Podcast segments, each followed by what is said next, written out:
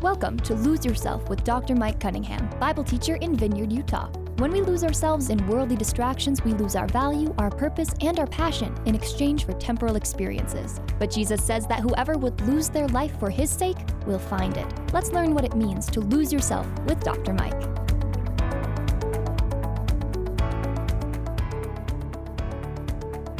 Welcome to Lose Yourself. I'm Dr. Mike Cunningham, and I'm so glad you could join me for today's program. Well, friends, we have started this year in a series on hope, and we've talked about the different aspects of that and how we can look forward to a bright future because of the hope we have in the gospel. And that was my topic last week. I hope that you'll take a moment and go find that on the podcast and listen to that episode because we're going to continue on in this series. Because, friends, we do not need to move forward with fear and trepidation we don't need to be anxious. We don't need to be fearful. We need to face our uncertain future with hope and confidence because of the gospel. Friends, so many people are struggling silently, and I want this series to be a source of encouragement and empowerment so that people can live their lives and be used of God in amazing ways because they are in His hands. Friend, we're not the ones in the driver's seat. We need to be yielding to God and His purposes and His plans to make a difference in this world. Lose Yourself as a program as a call to discipleship. That means those who seek their own and live for themselves, they lose it. But those who live their life for God and His purposes and His plans that are eternal and not temporal, live their life with confidence and a sense of purpose that transcends anything that they experience here, good or bad. And friend, that's what allows people to live confidently, even amid turmoil, even amid uh, times of uncertainty. When you face this world and this life with an eternal perspective, it gives you purpose even in the valleys of life. It gives you a sense of perseverance where we go through our challenges and conflicts and come out the other side in a much more mature and hopeful manner than before friend of mine once talked about how eagles fly into the storm because it helps them go faster and fly higher. And friend, that's always been an image that I've had in my life that sometimes you have to fly through the storm to soar higher, to go faster, and to do things that you did not think you were capable of doing. And friend, our hope in the gospel allows us to face life's obstacles in that way to where we come out in much more healthy, confident, and useful manners. And today we're going to take on a tough subject that many Americans are going to be very familiar with, and that is money. I'm not asking you for any today, by the way. I'm going to help you as you understand how this fits into our spiritual life and into our daily life, how this aspect of our world that ensnares us and makes us anxious can be used mightily I'm careful to say that where it can bring fulfillment because not the kind of fulfillment that we as Americans think it's going to bring. We think it's going to be the be all end all, that we'll be able to buy our way into the life we always wanted, away from problems, and it will bring peace and tranquility if you just have enough. And friend, I've known people of means and I've known people of not means. And I know that that is not necessarily true. 42% of Americans worry about meeting their daily expenses, and 40% are concerned about their financial status, while 37% report that they're just getting by financially.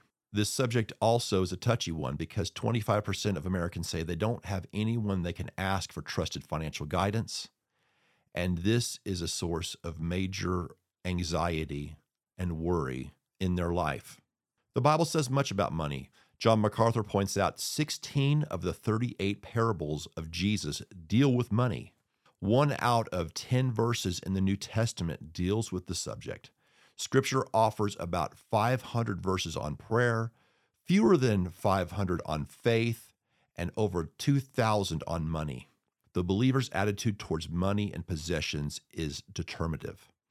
And friend, that's what we're tackling today because if we're going to move forward with hope, let's take on the thing that we most worry about food, clothes, shelter, security. Those are the things that define us. Most adults, we get up in the morning every single day and we're going to spend most of our waking hours working somewhere. Work would be another program entirely, and there's purpose and meaning in our work. Someone I'll mention later in the program, Tim Keller wrote Every Good Endeavor, talked about how work is not a result of the fall. Adam worked the garden before the fall, and therefore work is something that can bring us joy and is almost a form of worship in the way we use our gifts and our talents is to the glory of God.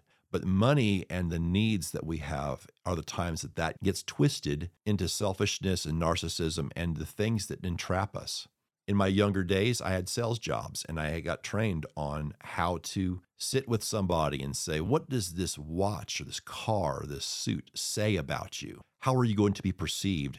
How can you spend your money in a way that you can ingratiate yourself or magnify yourself? And friends, I'm not calling to be a pauper or be slovenly, but when you have control of your money, it will allow you to live your life with purpose and also avoid the financial stress. Because the culture that we live in is so materialistic, we are often tempted to spend our money on frivolous things, on depreciating assets, on things that are overextending us.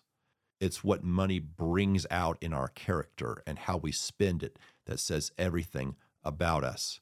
I once had another friend say, You find out who people really are when they get money. What do they spend it on?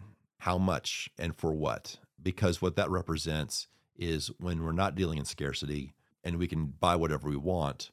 I think that it's interesting that the way that we spend our money. And I think that that's kind of the American dream. It's the life of plenty, of leisure, of luxury, of opulence. And again, I have known godly people who are great stewards of their money. We're going to come to that later. But let's first talk about how we get twisted off and how this robs us of our joy and our hope. Well, you have to remember where your hope is found. Money is not going to save you, money is not going to define you, and money cannot fill you with happiness. So we have to understand our true hope, that our true hope rests in the foundation of our relationship with God. Recognizing that our financial well being is not determined solely by our efforts, but by God's provision and guidance, allows us to let go of our anxiety and trust in His plan. Reframing our perspective on money and possessions through eternal values helps us prioritize our financial decisions.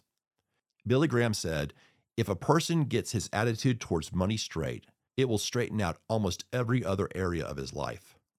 1 Timothy 6:10 calls money the root of all kinds of evil. So in and of itself it's not evil, but the unhealthy attachment can lead us from the true priorities of life. And therefore we have to make sure that we are examining our motivations and examining our priorities all the time. Matthew 6 31 through 33 assures us that if we seek God's kingdom and his righteousness first, he'll provide for our needs.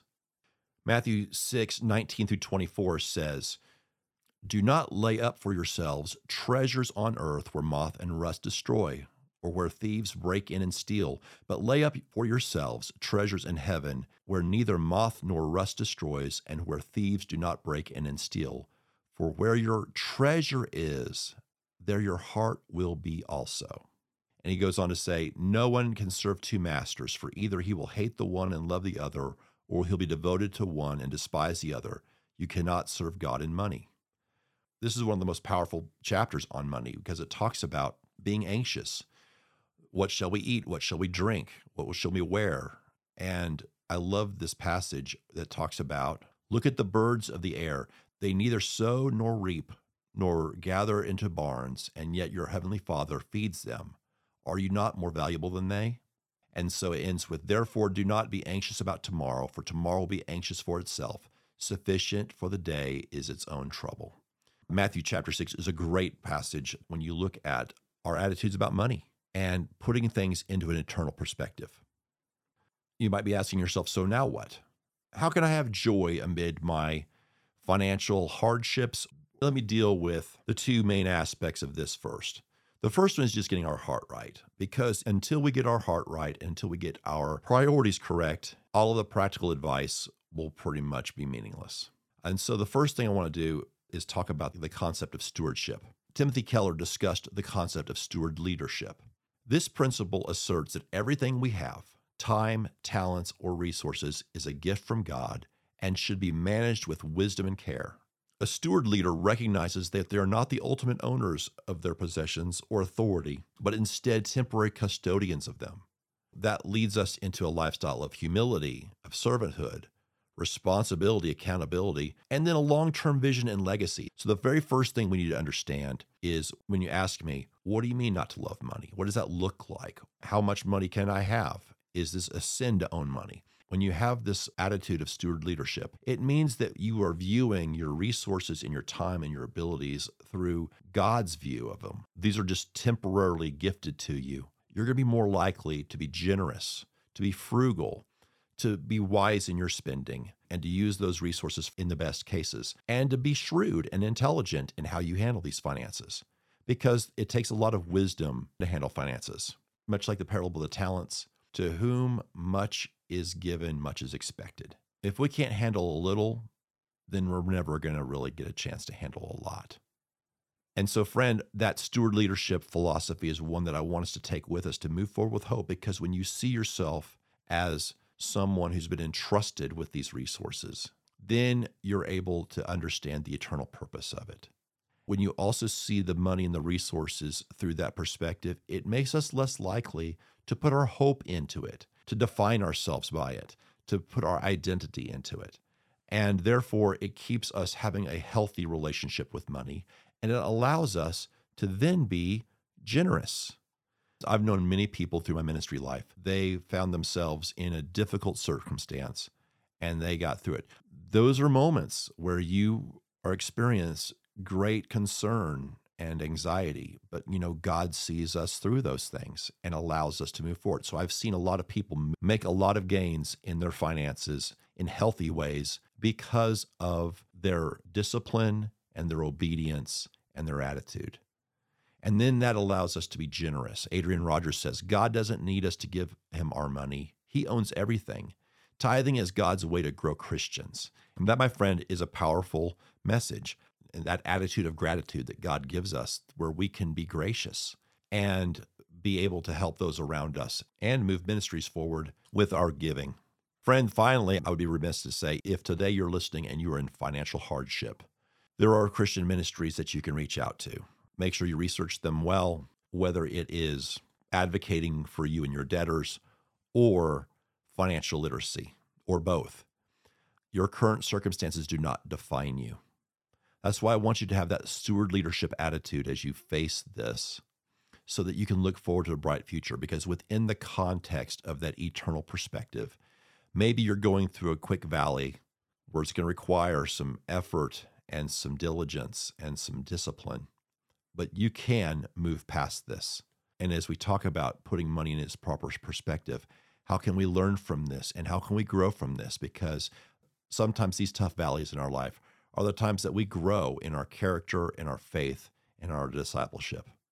I leave you today with just the just the encouragement that money can cause anxiety, it can cause stress, it can seduce us into making poor choices, into defining ourselves with it, and to making it an idol that we worship. But friend, if you're living that life, it is one that will disappoint you and one that will leave you empty. So friend, I encourage you to embrace the hope of Christ, who will put money into perspective, allow you to live with hope and purpose, and then use it for its intended purpose. Join me next week as we wind down our Hope series and prepare ourselves for the Lenten season. You're not going to want to miss it. Thank you so much for joining me today, and I'll see you in our next episode of Lose Yourself. This has been Lose Yourself. Lose Yourself is a teaching ministry of Bible teacher Dr. Mike Cunningham. For more information about Mike and his ministry, check out his blog at loseyourself.life. Until next time, make it your ambition to lose yourself to Christ. Lose Yourself is a production of Key Radio.